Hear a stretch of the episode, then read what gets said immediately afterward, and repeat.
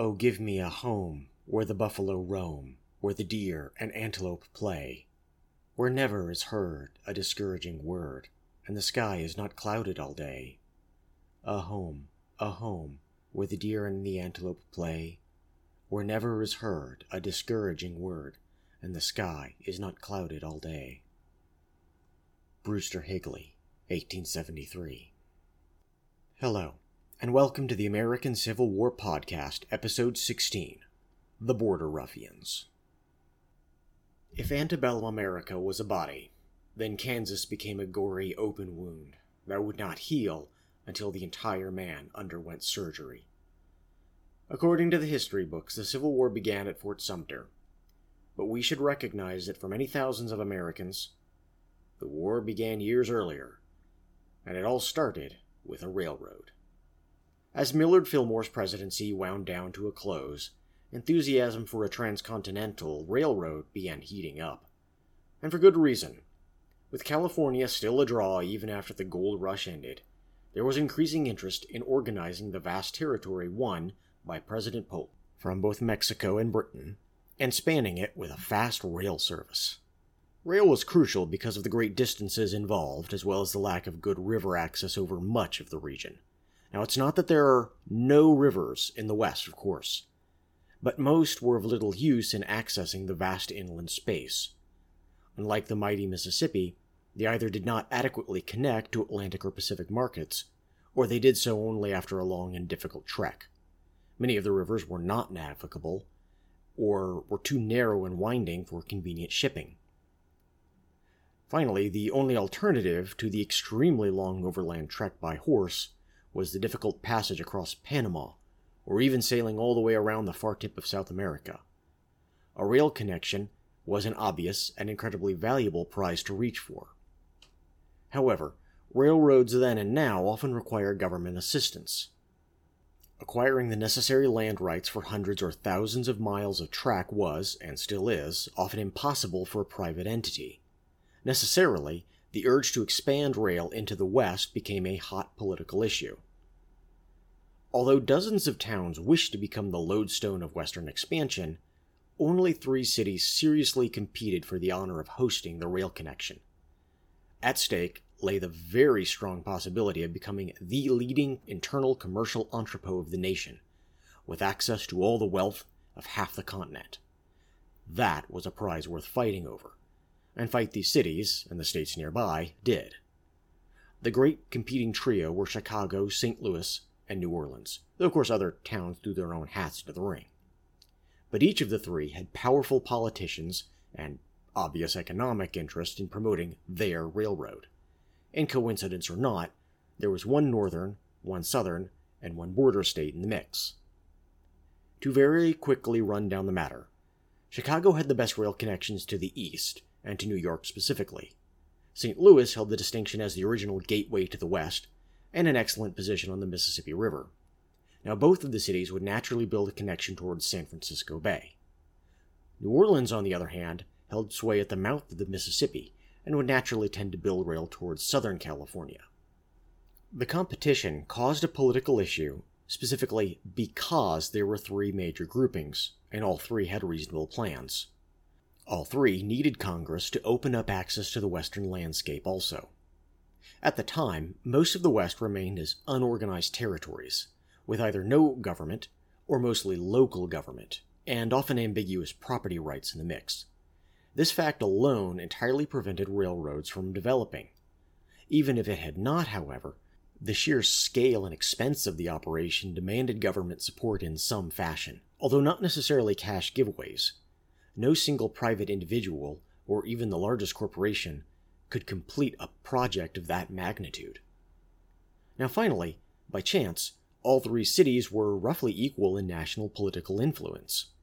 Unless some outside factor tipped the scales, it would become impossible for any one party to win the day. That is, any two could probably combine to defeat the frontrunner's ambition. And this is exactly what happened for years, resulting in a stalemate situation and no westward expansion. The stalemate continued until the politics of Missouri collided with the ambition of a young Illinois senator on the rise. In Missouri, Senator David Atchison was slowly winning a political battle against Thomas Hart Benton, the very same whose daughter ran off with Fremont. Now, in response to the political things, not Fremont, Benton began moving towards organizing the land west of Missouri, what is now Kansas and Nebraska, but which at the time was simply the Nebraska Territory and very lightly settled. Now, this threatened Atchison because his two major allies, slaveholders and the rail interest, would become split by the issue. The rail companies absolutely wanted to expand, but the pro slavery faction wanted no free settlement to the west. But slavery was legally blocked out because of the Missouri Compromise, agreed to all the way back in 1820. This prevented the peculiar institution in almost all the territories, in fact. To counter this political stratagem, Atchison came up with his own alternative just repeal the congressional ordinance that restricted slavery in the territories. Senator Atchison personally wasn't an exceptionally powerful figure in the nation, but he did have the potential support of many Southerners in the Senate, and perhaps even the pro slavery President Pierce. Yet even that wouldn't be enough. He needed assistance to fix his political problem, and that's where Senator Stephen Douglas came in. Douglas, though still a relatively young man, had already succeeded in making his mark on public policy. Perhaps more than any other man before or since, Douglas worked in Congress. And as it happened, he wanted something that Atchison could potentially deliver. Stephen Douglas was a lifelong Democrat, and specifically, he embodied two major elements of the party which were about to become extremely important. First, he was a Midwestern man, endowed with all the pride of the growing state of Illinois. Second, he was a Northern Democrat in a party that was slowly turning southward, but more on that later. When Atchison looked around, he noticed that Douglas had long dreamed of two things organizing the Nebraska Territory and building the first transcontinental railroad through Council Bluff and therefore Chicago. Under President Franklin Pierce's Southern dominated administration, the New Orleans route for the railroad was being pushed forward heavily. Secretary of War Jefferson Davis more or less drove this side of the affairs, including the purchase of additional land expanding the New Mexico Territory in 1854. This treaty was negotiated by the wealthy Charleston rail magnate James Gadsden. Gadsden and Davis, among others, intended for the additional land to smooth the way for rail expansion on the southern side of the Rocky Mountains. Giving potent support from the top, it seemed at the time very likely that the southern route would go through. However, Senator Atchison recognized that this meant he actually had a very valuable card to play. If he threw his support, and therefore Missouri's support, behind Chicago's bid for the railroad instead of St. Louis, it might tilt the debate decisively. This was potentially Douglas's one chance to turn the entire situation around to his advantage, and he and Atchison came to an agreement on the matter. In January of 1854, months before the final treaty of the Gadsden Purchase even arrived in Washington, Douglas introduced a bill to organize the territory west of Missouri and Iowa. This would become the infamous Kansas Nebraska Act. To clarify, Senator Douglas technically only needed to organize the Nebraska state territory, not what is now Kansas. But the latter created the necessary political bargain. Missouri, for its part, would still benefit directly from the increased trade to the west, and perhaps Missourians felt that a Chicago route wouldn't actually be all that bad for them, considering that they are relatively geographically close. But there was a problem. As mentioned, Senator Atchison was pro slavery and wanted to add more slave territory. Douglas came from a free state and had no particular interest in the expansion of slavery. Trying to square that circle would cause the coming firestorm of public controversy. And, well, Douglas really should have seen it coming. But as we'll see, Douglas had a very specific point of view on the slavery issue that very few others shared, and he may have wildly overestimated his ability to flank the politics of the day. Douglas put forward his Kansas Nebraska Act of 1854 in several phases, though not intentionally. The law initially hoped to open Kansas and Nebraska up for settlement, with the specific proviso that they could become slave territory if the settlers there so wished. Here's where Douglas ended up on the horns of a dilemma. His attempt to find a third way via Lewis Cass's concept of popular sovereignty will not go well. The bill as it stood failed to satisfy Atchison or other Southern pro slavery Senate leaders, at least some of whose support would be necessary. As they saw it, if slaveholders never settled in the territory, then no one would ever vote to establish slavery there, and Douglas had offered them nothing. I will point out here that Southern leaders inherently assumed that free men would never vote to add slavery. They were right, but of course they never gave much thought to the reason why this might be the case, or what it might mean both in Kansas or beyond. For his part, Douglas hemmed and hawed as his political allies asked for an explicit repeal of the prohibition on slavery in northern territories. He slowly came around to the notion and agreed to it. In fact, he repealed the prohibition of slavery, not just in Kansas, not even in the whole of the Nebraska Territory, but all of the territories north of the 3630 line established in the Compromise of 1820. This was, kindly speaking, playing with political dynamite. Douglas frankly should have known better. The country still had hot tempers running over from the Compromise of 1850, which he himself had rammed through Congress. If anything, the furor over slavery had grown hotter still, not cooled, in the northern states.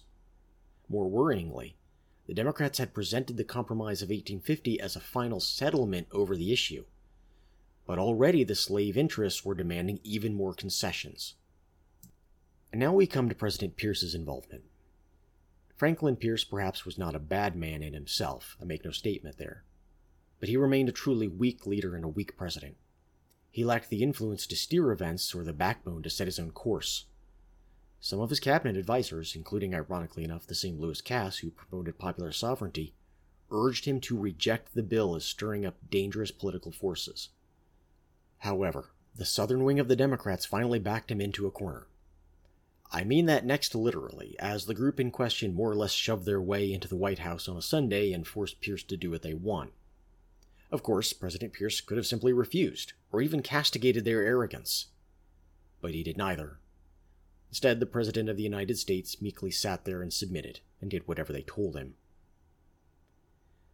Before we move on, it's important to consider that while this was going to end up doing immense damage to the nation, Stephen Douglas probably believed that he had just cleverly out schemed Atchison and all the rest. In fact, given that Douglas genuinely proved himself to be politically farsighted on several occasions, his surrender on the slavery issue might very possibly have been intended as no more than a tactical maneuver. Douglas had good reason to believe that the region would mostly end up being settled by anti slavery, or at least non slave holding, farmers and craftsmen and merchants. That being the case, he could in theory afford to concede on paper, since it would ultimately become a practical defeat for slavery. To be fair, this is precisely what did happen in practice, only with years of bloodshed in the middle leading to a massive civil war. Yet, whether or not it was unintentional, when Douglas tried to repeal the limits on slavery, he gave a good poke in the eye to every anti slavery man in Congress, and every man, woman, or child in the free states generally. Suddenly, the slave power was making good on their threat to seek domination of American life, seizing all the West in the process, and Douglas had just become the apostle of slavery. If they could take Kansas, why not anything else? And after that, everyone with an interest in abolition or settling the land became completely uninterested in hearing Douglas's popular sovereignty ideas, seeing them as so much smoke to cover a secretly pro slavery agenda. Douglas himself ruefully remarked that he could have navigated from Boston to Chicago at night by the light of his burning effigies. Now, for their part, many anti slavery men had disdained the previous Missouri Compromise, which kept slavery out of the territories north of the 3630 line, on the grounds that it protected slavery in any and all territories south. But they were beyond livid when they saw this law was being repealed in order to potentially spread slavery still further. Arguably, hypocrisy lay in this, but also genuine moral outrage. Additionally, they had to swallow their pride to vote for the compromise in 1850, and many Southerners had threatened secession then to get their way. If that compromise, however, was not final, then it was not going to happen again. As anti slavery forces gathered strength, pro slavery groups reacted by falling into lockstep behind a bill many of them had no real interest in, or might even have opposed due to backing a different rail route. A group of powerful Democratic senators rallied on behalf of the bill, including Atchison and Douglas, and also with the support of Secretary of War Jefferson Davis. The weak and pliable President Pierce burnt his limited political capital to basically force the law through, even to the point of publicly demanding Northern Democrats support it. The consequences for the party and the nation would be terrible, though papered over for a time. In fact, several observers thought the Kansas Nebraska bill dead on arrival. It took all of the political force mustered just to bring it to a vote.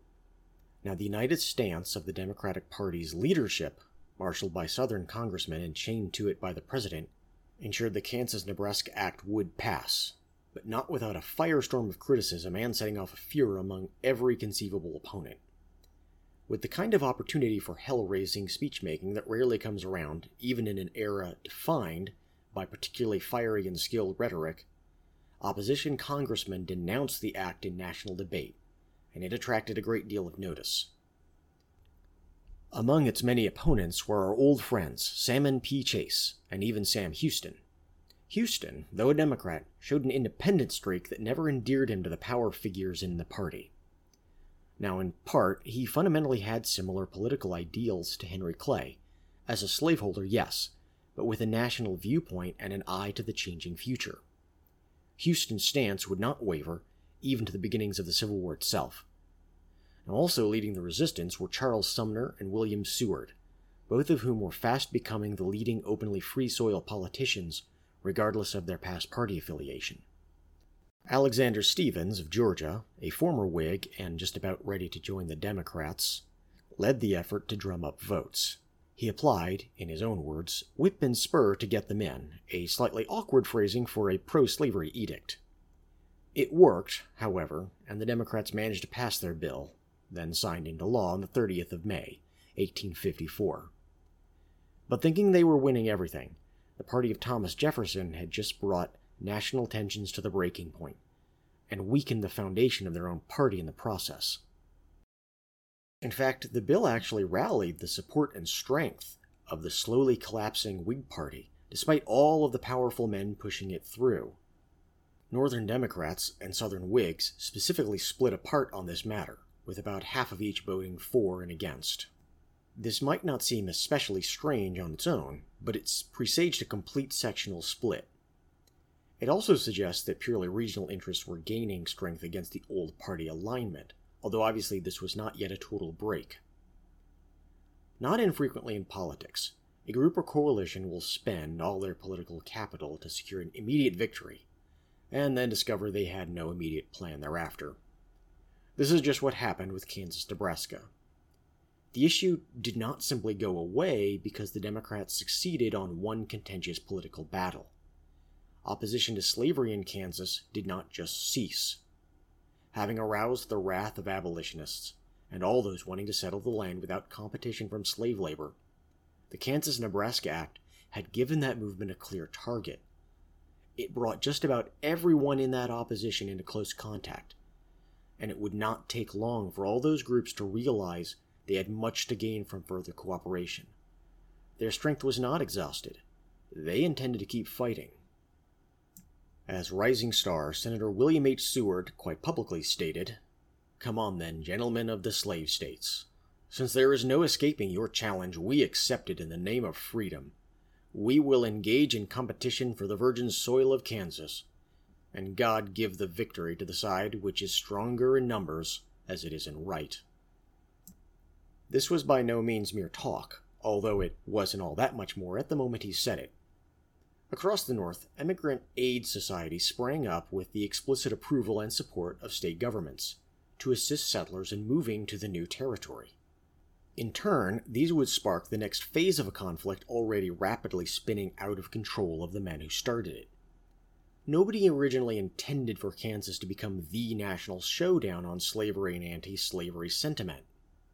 It happened anyway. In any case, Kansas would face its first vote as an organized territory in 1854, and here we encounter the oddities of cultural conflict. Going into this vote, almost anyone sensible could see that abolition sentiment wasn't really dominant in the territory, at least not yet. The emigrant aid societies, so loudly announced and with so much support, weren't really operating since it took months to organize.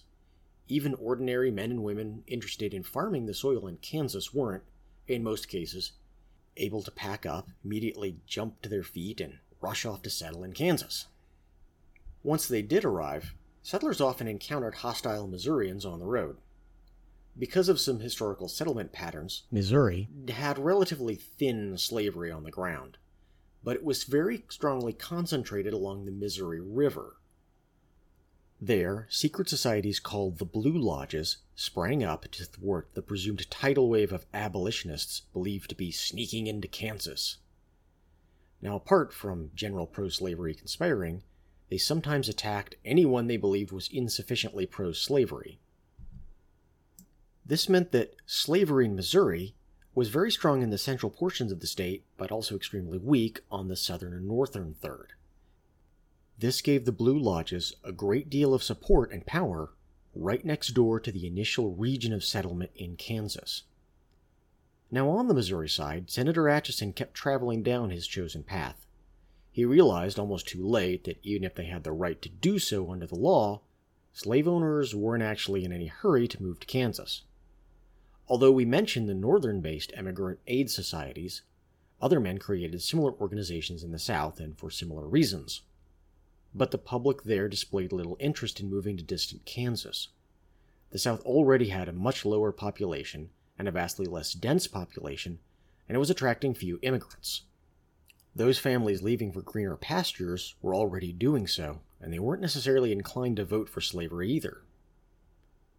Missourians, of course often pro slavery, were in the process of staking claims in Kansas, However, here too they cause as much trouble for themselves as possible. Not uncommonly, pro slavery Missourians would find a parcel of land they like and in theory left some kind of marker to claim it. But they generally returned to Missouri immediately afterwards.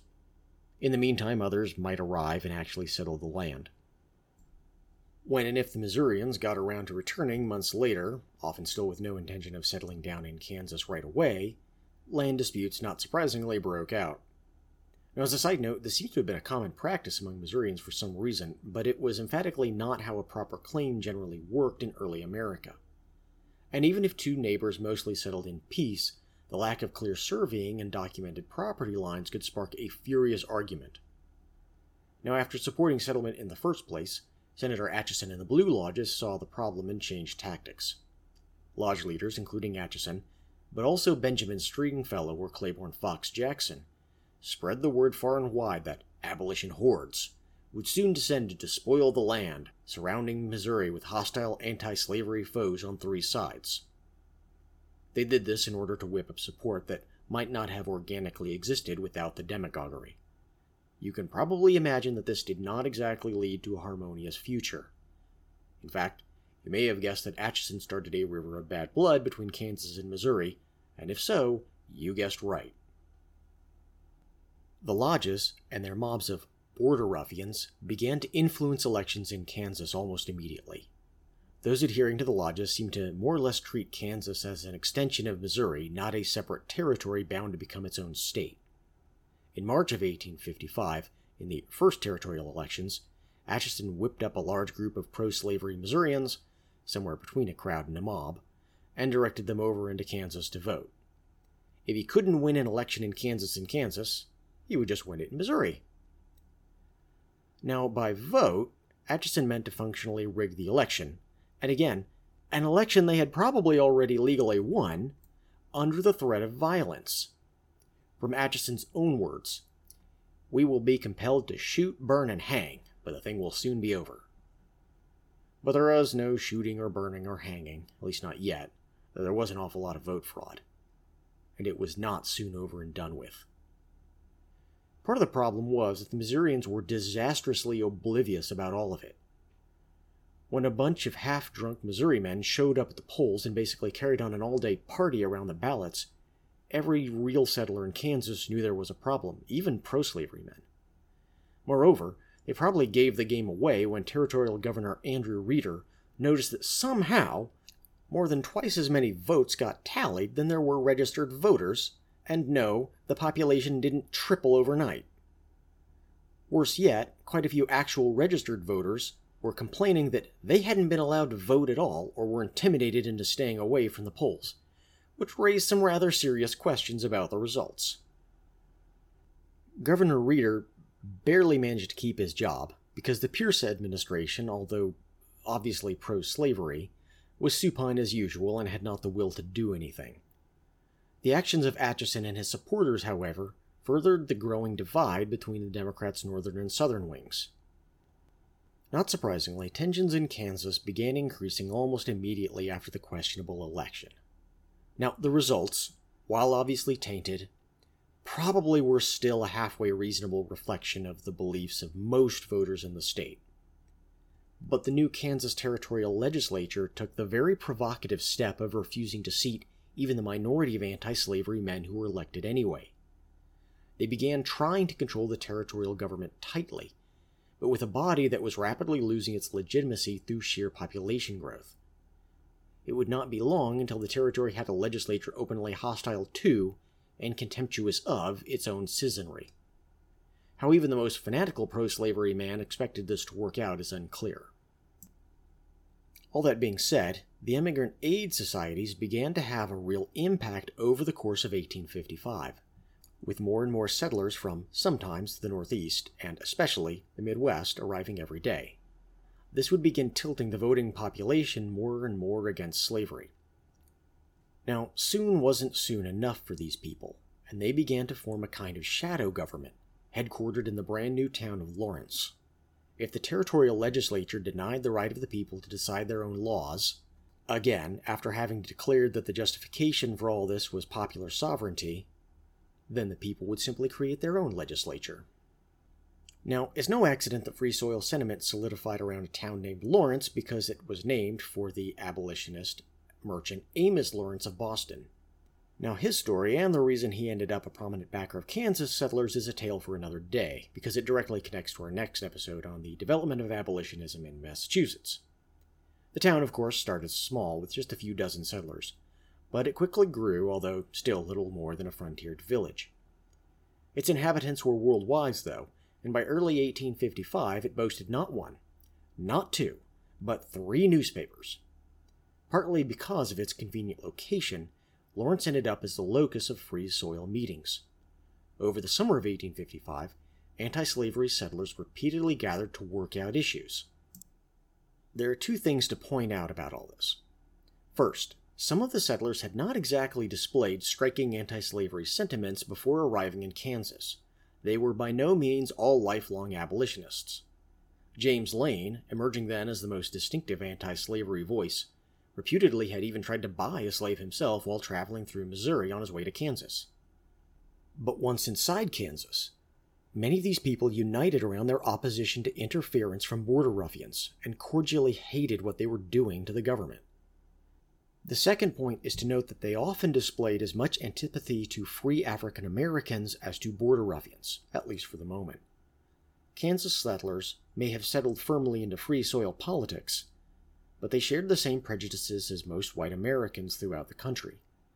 The Free State Party, as they dubbed themselves, would in fact vote to ban black Americans from Kansas entirely in December of 1855. The official territorial government, meanwhile, spent its limited time and energy trying to impose a hilariously draconian and wildly unconstitutional slave code at the behest of Benjamin Stringfellow. This could never actually be enforced, and thus it undercut its own authority still further.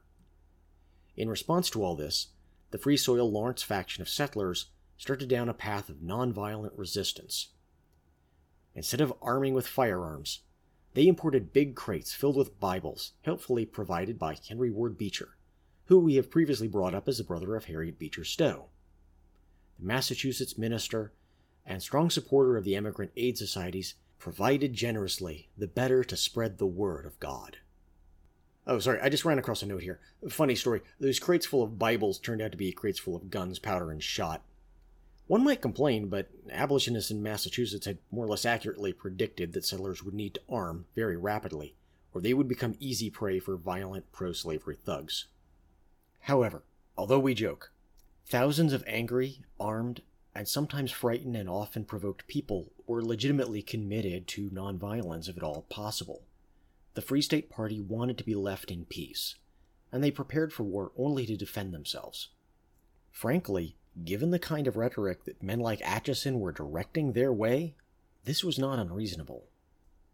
Amid this mess, Andrew Reeder finally found himself on the outs with the Pierce administration, which still did not want to face up to the problems it had created in Kansas.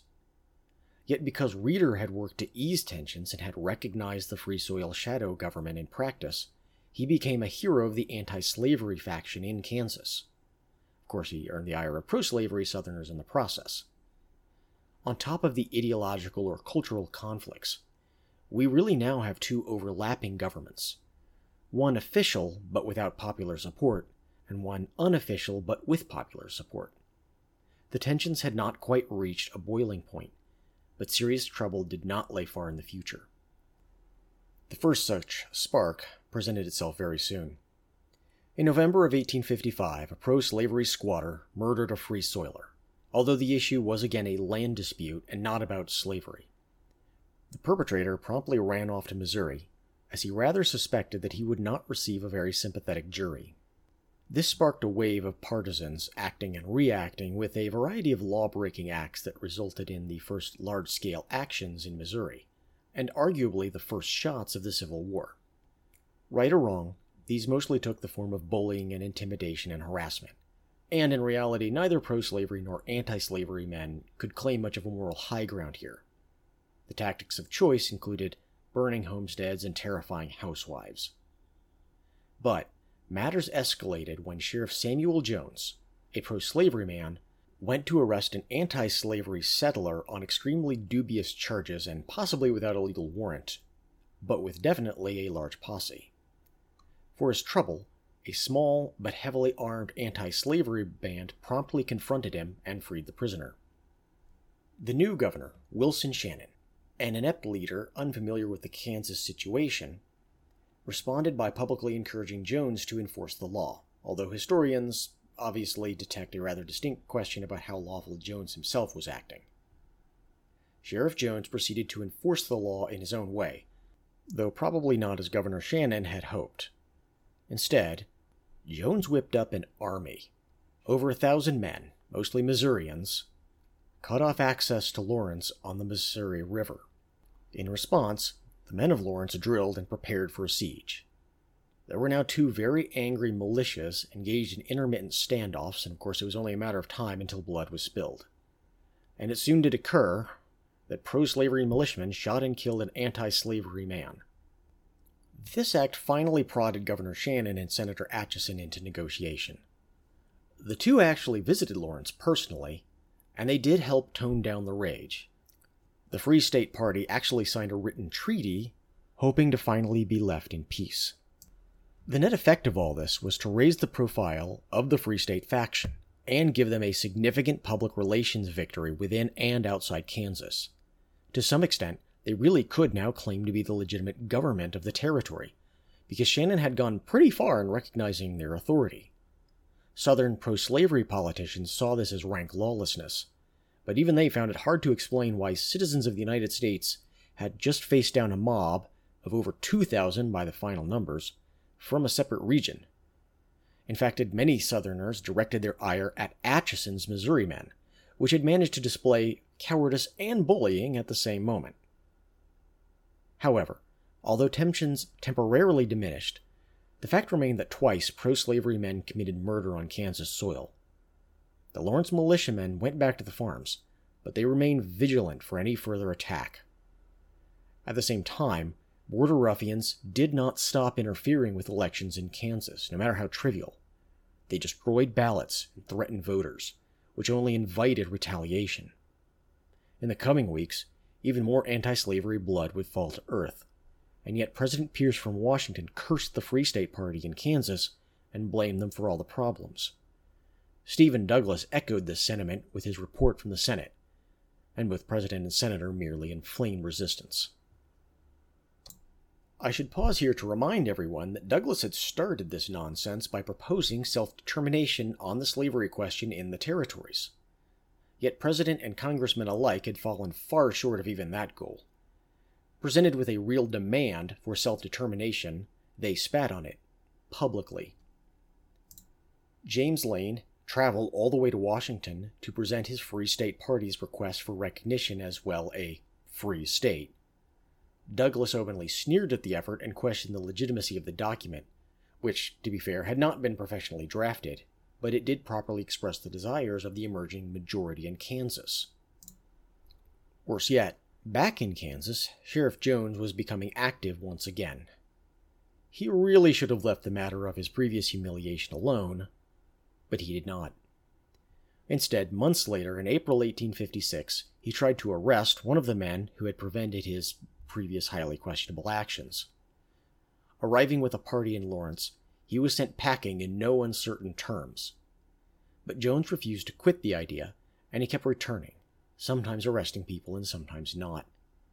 Every trip sparked more hostility and became an excuse to hunt more men next time.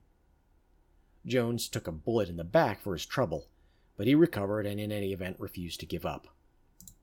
Sheriff Samuel Jones, having displayed conspicuous belligerence heretofore, now settled on abject madness as his best course. Whooping up a mob of hundreds of pro slavery men, largely from Missouri, he went on the offensive and surrounded Lawrence. In his eyes, the town had displayed far too much contempt for law and order, or his brand of it anyway. He presumably intended to finish what the siege of Lawrence failed to accomplish. The men of Lawrence, this time, did not resist. They stood aside and let Jones and his mob wreck the town. But they had good reason to do so. The Free State Party had to choke their pride, to be sure. But in doing this, they won the propaganda victory of a lifetime. Jones and his band of raiders did considerable property damage. They tried to destroy the hotel, and failed. They threw the presses into the river. They set fires to burn the homes of those they hated. But ultimately, only one man was killed, a pro slavery marauder accidentally killed by some falling masonry. This event became immortalized, however, as the Sack of Lawrence. Worse yet, the attack, though intended to intimidate and humiliate, ultimately had the opposite effect. For the pro slavery side, the action ultimately was no more than an impromptu demonstration of strength that failed to secure any lasting advantage. Indeed, from then on, the Kansas men had just publicly shown they were not the aggressors, and implicitly had every right to defend themselves in the future. Jones had no authority for his actions, and everyone knew it, just as they knew that no towns in Missouri were under threat. The date of the attack, May 21st of 1856, would quickly become even more important in retrospect. Just two days earlier, on May 19th, Charles Sumner issued a speech in Congress against the pro slavery faction in Kansas and beyond. This was a remarkably inflammatory speech in which, among other things, he accused Missourians of being hirelings picked from the drunken spew and vomit of an uneasy civilization in the form of men now, that was one of the nicer things he had to say, in fact. It was a fairly lengthy speech and went to some extent to lay out the free soil case in Kansas. It should be noted that it was filled with insulting diatribes and not a few twisted or misconstrued facts. Sumner was certainly not all wrong, but he was self righteous and overblown to the point of unintentional comedy. On the 22nd, Representative Preston Brooks entered the Congress Hall and approached Sumner. Sumner was at this time seated at his desk. Brooks reportedly said, Mr. Sumner, I have read your speech twice over carefully. It is a libel on South Carolina and Mr. Butler, who is a relative of mine. Then Brooks took out a heavy gold tipped cane and smashed Sumner in the head. Brooks hit Sumner again, and again, and again. The blows rained down on Sumner's head while he struggled to rise, only to find himself stuck between the bolted down desk and his chair. He actually tore the desk itself free, only to stumble forward and collapse in a heap a moment later. And that will be what we discuss next episode. This will not be just the attack itself, but rather a number of events that led to radicalization and righteous fury among the abolitionists, especially in Massachusetts. I hope you will tune in next time Thank you for joining the American Civil War podcast.